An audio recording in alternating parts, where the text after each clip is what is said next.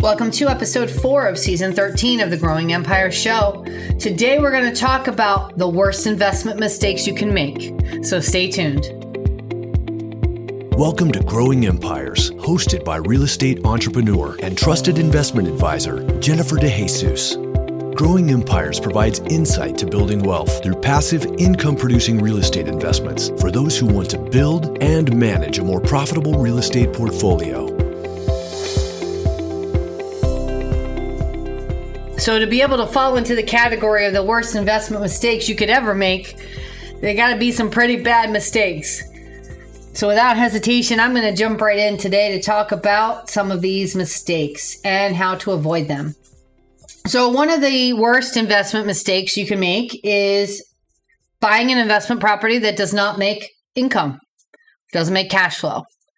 In theory, people do buy for appreciation, and I get that. But Appreciation is a projection, it's an assumption. And the reality is is that nobody can tell you what the market is going to do and how long it's going to take to do it. And appreciation is affected by many things. It's affected by the economy. It's affected by the other properties that are local to you when surrounding your property. There's economic and demographic impacts to appreciation, as well as a multitude of other factors. So you never want to buy an investment strictly for the appreciation capacity unless there's a financial reason to do so. You want to make sure that those investments make income because if they're not making income, essentially, they're not profitable. And an investment that's not profitable is also not sellable.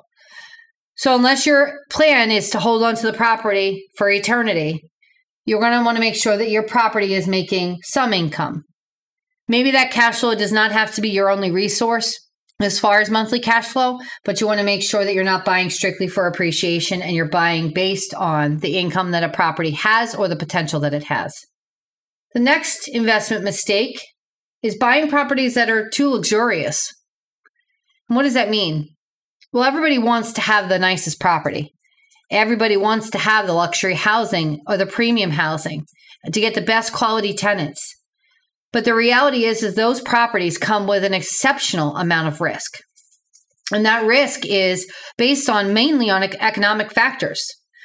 So let's, for example, say that we're going to classify properties as A, B, and C. A being luxury premium properties, B class being general suburban type of properties, and then C class being inner city metropolitan type investments. But let's say that something like COVID or a recession happens. How are those properties affected? Well, the reality is is that everybody is forced in those circumstances to live life in a more conservative fashion. So you can assume that when the economy is changing drastically and people are losing their jobs, they're going to be forced to move out of their current living environments. So those people that could generally afford the A class properties may not be able to afford the A class properties anymore and may be forced to move to a B class. Your B class moves to your C class, and guess what doesn't have tenants? Your A class properties. So you want to make sure that you avoid being too luxurious in properties. Plus, the reality is there's no further up than the ceiling. So you want to make sure that you're not buying properties that are the top echelon of rents in the area because there's nowhere to go but down from there. What I'm trying to eloquently explain is that luxurious properties, although they're beautiful to have, and they certainly will not have the typical maintenance concerns that other properties will have, the reality is that the risk far outweighs the reward when it comes to the volatility of your property in major economic changes that you do not control. You want to make sure you don't make the investment mistake of buying real estate investments that you can't afford. So, how do you know if you can afford it? Well, where's the money coming from? If you have $100,000 saved up, and that is all of your life savings, you do not have $100,000 to spend because you still need reserves, you still need cash flow, and you need to protect yourself financially and personally from changes in your financial situation. So if you have $100,000 to spend, you're not spending $100,000 wisely on investments. Maybe you spend 75,000, maybe you spend $50,000 and only you and your financial advisor can figure out what metric works for you and your situation. But you never want to spend all the money that you have. You have to always be prepared for the rainy days, as they say. You got to be prepared for fallout. You got to be prepared for changes in your financial picture, your personal health. You got to be prepared for family changes. And in addition to your personal changes that could happen, you need to be prepared for the what ifs on a property. What if there is a fire on the building? What if I no longer am collecting rent? So you never want to take all of your money and invest that. And if you are forced to do that because that's the only way that you can buy an investment property, you are not ready to buy the investment property because you cannot afford it. Next investment mistake that definitely ranks up there as one of the worst investment mistakes you can make is buying a property that has a negative cash flow or will end up having a negative cash flow because you bought the wrong deal. Some of the ways that you can avoid doing so is make sure that you do your due diligence and make sure that you are verifying all of the income and expenses to the building. Make sure you've done enough due diligence to verify the legitimacy and that you're not just taking the creative marketing flyer or the seller's word for it. Nobody ever sells you their best investment. So make sure that you protect yourself and make good, sound financial decisions. Ultimately, negative cash flow properties mean that you are going to pull money out of your pocket, and that is never a good situation. The savvy real estate investors know how to use other people's money to create portfolio growth as well as to buy properties. So you never want to dip into your savings. Sure, the very first property that you buy, you're going to have to come up with your own money unless you've got investors that are going in with you and sharing the expense. The reality is your first property is definitely going to cost you some money. And you always want to have those cash reserves. But from that moment on, those properties should not only yield their own cash flow, positive cash flow, but they should allow you the flexibility to pull out equity to invest in future purchases. So do not buy a property that is close to a negative cash flow that has a negative cash flow or has the potential for a negative cash flow. And the only way that you make sure that you do that is do your due diligence and make sure that you know exactly what type of asset you are acquiring. And that due diligence is not just your income and expenses, but it's also the condition and prevention of those potentially expensive maintenance needs on the building that were undisclosed or potentially not visible at the time of your purchasing the property. The next thing you want to avoid is investing in vacation type properties or Airbnbs, student housing, and different types of unique investment strategies, specifically if you're buying them in areas that they do not make sense. So if you're buying an Airbnb or you're buying a property that you intend to Airbnb, but the area and the location does not make sense for an Airbnb, it's going to be a bad decision. If you're buying student housing in an area where students do not commute and they walk to campus and you're so far from campus that it wouldn't make sense for them to walk, that's not going to be a good student housing property. In other types of vacation and unique investment strategies, you want to make sure that you are doing enough due diligence on the area to make sure that the strategy that you're anticipating conforms with the local area and that it makes sense. Additionally, you want to avoid real estate developments. Unless your expertise and skill is in real estate developments, real estate development does not make sense. It is far too risky of a proposition. And the reality is, is that turnkey real estate will be one of the best things you've ever done for yourself financially. So make sure that you do not get into strategies where you have zero expertise or you do not have those advisors on your side. But real estate development as a whole is a very risky proposition and probably something that you should avoid unless you are a sophisticated real estate developer or have substantial experience as such. The episode will continue in just a moment. As an investor, we know it's important to stay on top of market trends and real estate opportunities that add value to your portfolio. We also know that having a trusted source of reliable information to help you stay a step ahead of other investors is critical to your success. If you're interested in having these types of resources, as well as access to me and my team, I invite you to join the Empire Investment Club, a free service that gives you an easier way to make sense of today's and tomorrow's real estate opportunities.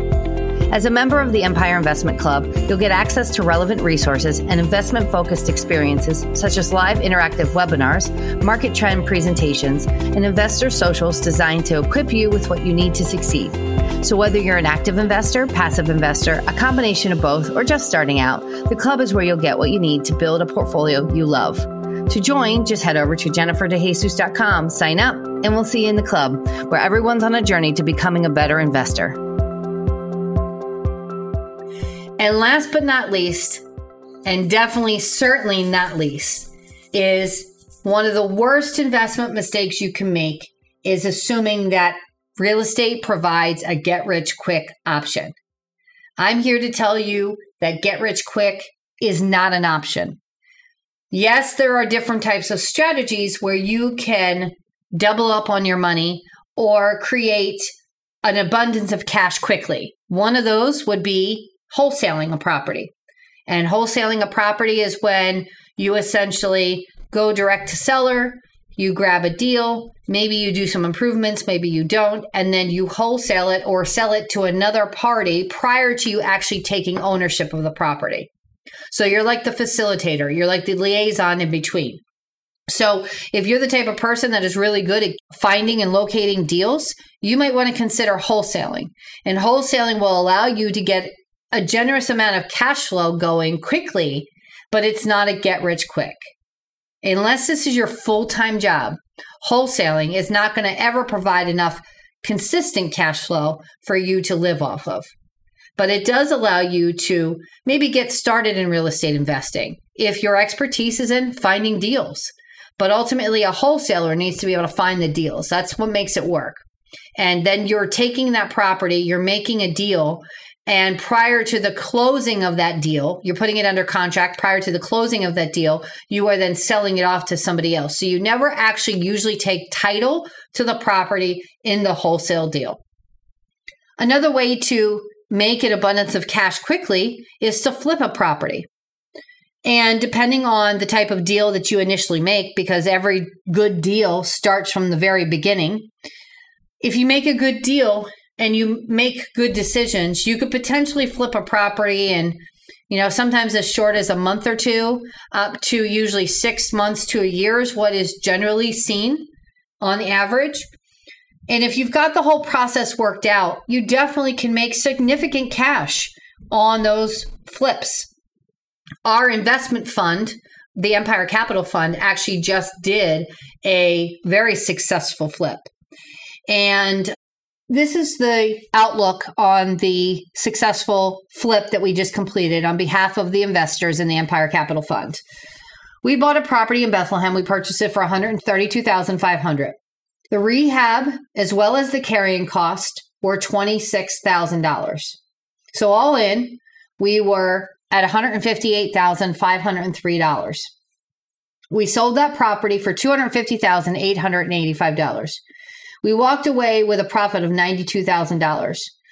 That entire flip from the time of acquisition to the time of consummation of the sale on the backside was four months. And our return on investment for our investors was 58%. That is a very successful flip. And there was a significant amount of profit that was made in that. Now, if I were to take that $92,000 and spend it, I definitely was not in a position to get rich. However, if I took that $92,000 and I decided to reinvest that into another flip, you can see how cash flow will build considerably over time. But the reality is is that it's not get rich quick. Just this one flip took us 4 months. And many flips are similar because you've got to consider the time that it takes to acquire the property, the time that it takes to rehab the property, and then the time that it takes to sell the property. And those things cannot be done overnight. In addition to that, no matter how good the marketing strategy is, there's no one investment that is ever going to get you rich. Making consistent good decisions and making consistent profitable decisions about your investments will yield you the best results. But real estate is not a one trick pony. It takes a lot of time, it takes a lot of diligence, it takes a lot of education and a lot of expertise. And it certainly takes a team of professionals to be successful. So if you set out on a venture to flip a property or wholesale a property because somebody told you that they made a ton of money in real estate, the reality is that they're selling you a story that's not actually true. They may have made a lot of money in real estate, but I guarantee you it wasn't done overnight. So take the time to make the good decisions by doing your analysis, doing your due diligence, and making sound financial decisions. I hope you got a lot out of today's show, and until next time, take care. For more information about how Jennifer can help you plan, develop, and manage a strong real estate investment portfolio, visit growingempires.com.